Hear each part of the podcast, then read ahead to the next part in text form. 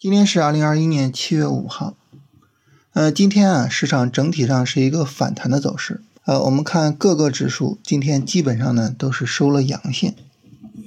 在周五的时候啊，我们说三十分钟下跌的力度比较大啊，我们要买股票呢，要等下一次三十分钟下跌，也就是说呢，三十分钟先拉一波，然后呢再往下跌。那今天呢走的就是三十分钟拉一波的。这么一个过程，后续啊，三十分钟再跌一波，我们就需要去观察，哎，我能不能够去做买入？当然，一说观察能不能买入，就意味着呢，它有两种可能性啊。第一种可能性就是市场呢继续是一个急跌的走势啊，我们是没有办法买的，甚至呢市场急跌啊，直接把六月十八号的低点给跌破了。这就标志着大盘进入到了一个波段调整之中，啊，而在这个时候呢，那么我们是更不能够着急做买入了，啊，我们在这个时候就需要考虑去做防守了，啊，所以这是第一种情况。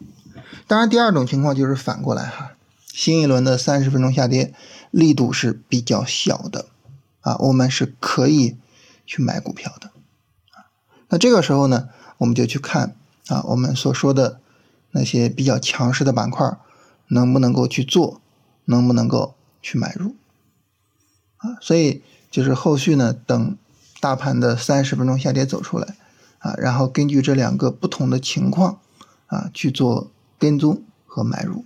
这里面我们要说啊，就是第二种这个买入的情况，我们也需要好好看一下，看什么呢？看。比如说明天如果大盘持续上涨啊，看这个上涨的力度，因为整体上来说啊，从六月二十八号以来的这个下跌啊，整个这个下跌力度还是太大了啊。如果说大盘呢涨也涨得比较强，那这个时候呢，仓位上我们可以多给一些。但是如果说啊，大盘就就这么一个反弹啊，然后后面再跌一波。哪怕说三十分钟跌不下去，啊，也需要把仓位降一下啊，因为整体的这个下跌力度实在是太大了，啊，也需要去控制一下啊这个市场下跌力度所指示的市场风险，啊，这个是特别说一下的，这是大盘的情况，啊，但是呢，我们去看板块啊，我们得出来的结论可能会不太一样，怎么讲呢？嗯，就是我们去看板块的时候啊，如果我们是泛泛的看，你感觉不出来什么。但是如果说你去看我们所说的那些主线的板块，啊，锂电池也好，芯片半导体也好，啊，光伏也好，你会发现呢，它们整体上走的是非常强的，啊，它跟大盘完全不一样，今天涨幅非常大，尤其是像锂电池啊，今天里边有很多的个股。走出来了非常好的走势，所以这个时候呢，啊，我们就还是会困惑一点，啊，我们会有一个幸福的烦恼，就是，主流板块这么强，我我我还有必要去考虑系统性风险吗？我要不要就就不看大盘了，是吧？反正反正主流板块这么强，那我就直接做主流板块呗。这个问题啊，我们在洗米团特别聊了一下啊，大家各自发表意见啊，聊了一两个小时吧。就是大家比较多的意见还是什么呢？就是我们还是要去考虑系统性风险的啊，你不能说光看着贼吃肉啊，不看贼挨打，是吧？它有这个主线板块持续涨的时候，但也有什么呢？也有。大盘暴跌，把所有的指数给带动着跌下去的时候，啊，你不能不考虑系统性风险，不能不去考虑，啊，怎么样去规避风险，怎么样能够更好的去控制我们的资金回撤，这个事儿你是不能不考虑的，啊，这是大家比较相对来说比较一致的意见，啊，但是呢，呃，也有一些朋友就是深入思考板块的这个事情呢，提出来了一些想法。就是当主线板块它本身在持续的时候，行情就在延续。你别管大盘是怎么演示的，市场的热点、市场的情绪、市场的行情都是在延续的。这个时候呢，我们其实是可以跟着板块去走的，啊，就是大家也有各种不同的想法。但是我们最后聊完呢，就觉得从就是说大家一致的在群里面讨论的角度，还是应该就是大盘的选时、板块和个股的选择。啊，然后最后做进出场，还是应该是这样一个模式，不应该舍弃大盘。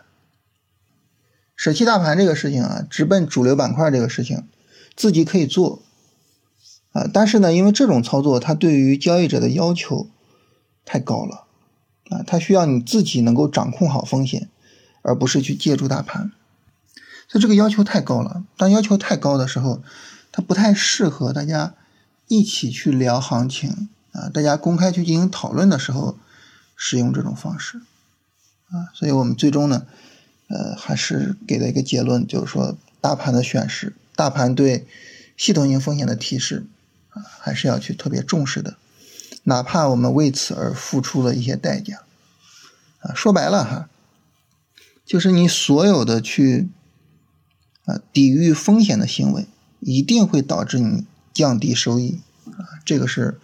啊，必然的代价啊，这是没有办法的事情啊。这个事儿呢，也跟大家去沟通一下啊。呃，那今天涨得强的板块，我们也都说了是吧？就就这么几个板块啊，这是大盘和板块的情况，跟大家聊一聊。然后来看大家问题啊，有朋友问这个多氟多的走势。多氟多呢，这个首先它属于锂电池是吧？涨得比较强。然后在锂电池的这个细分行业里面啊。啊，它属于是六氟磷酸锂的一个生产。那么六氟磷酸锂呢，主要是走这个涨价逻辑啊。六氟磷酸锂最近涨价涨得比较厉害，所以多氟多的这个上涨行情呢，可能还是能够去持续的啊。因为整体上来说，这个细分板块还是非常强的啊。它的这个涨价逻辑呢，也是非常硬的。上周买了中国中免，然后跌的比较厉害啊。这个事儿怎么去理解？就中国中免呢，它就等于就是说从高位有一个比较大的波段调整，啊，从这个春节之后啊，有一个比较大的波段调整，啊，然后最近呢，在大盘反弹的过程之中，它并没有什么反弹力度，所以这个股票呢，其实是呃不太应该去介入的，啊，所以就是选股上有一些问题，啊，但是整体上它的波段调整的情况还是可以接受的。所以如果说呢，你是从波段角度、从长线角度去买它，其实问题并不是很大。但如果从短线角度，其实这个走势并不理想。呃，对于刚调了三四天就起飞的股票，应该怎么买？这种呢，其实就是超短的选股思路啊，它不是短线的思路。哈三联和浪子股份哪个更值得买入？哈三联这个股票呢，就是这一波调整啊，从三十六块九毛一以来，这个调整整体的调整的力度相对大一些，往下倾斜的不是太理想啊。同时呢，这个医美整个板块呢，呃，现在的持续性也不是太好。然后浪子股份，朗姿股份 是吧？朗姿股份啊，这个如果说在哈三联和朗姿股份之间去进行选择，必须选一个的话，肯定是要选哈三联。是吧？哈三联整个行情是比朗姿还是要好看一些的。股票没有研报是什么意思？没有研报，那就说明，啊，可能没有券商、没有这个卖方的研究员去关注，啊，这个事儿呢未必是坏事儿，啊，很多人呢就比较喜欢去挖掘这种大家都不关注的股票，啊，但是这个需要你自己有非常强的基本面的研究能力。调整的大小是看什么？主要是看调整幅度哈。呃，哈三联周一可以买吗？哈三联这个股票我应该是不会去买它，啊，这个股票我应该是不会买。然后不太理解什么叫日线、短线调整。呃，日线、短线调整呢，指的就是在日线上有一个短线级别的下跌。一般一个短线级别的下跌呢，大约持续。七根 K 线左右，一般会跌破日均线，呃，那个十均线，所以这是两个比较重要的参考标准啊。麻烦指导一下 TCL 科技，TCL 我们看它是一个持续下跌的过程，这个股票没法买。富临精工的走势能不能持有？富临精工这个是可以持有的，它比较强啊，非常强的走势。富临精工呢，它是一个小波段的调整，从六月七号，然后呢一直调到上周四，一个小波段的调整，调整是非常充分的。好，这是大家所有的问题。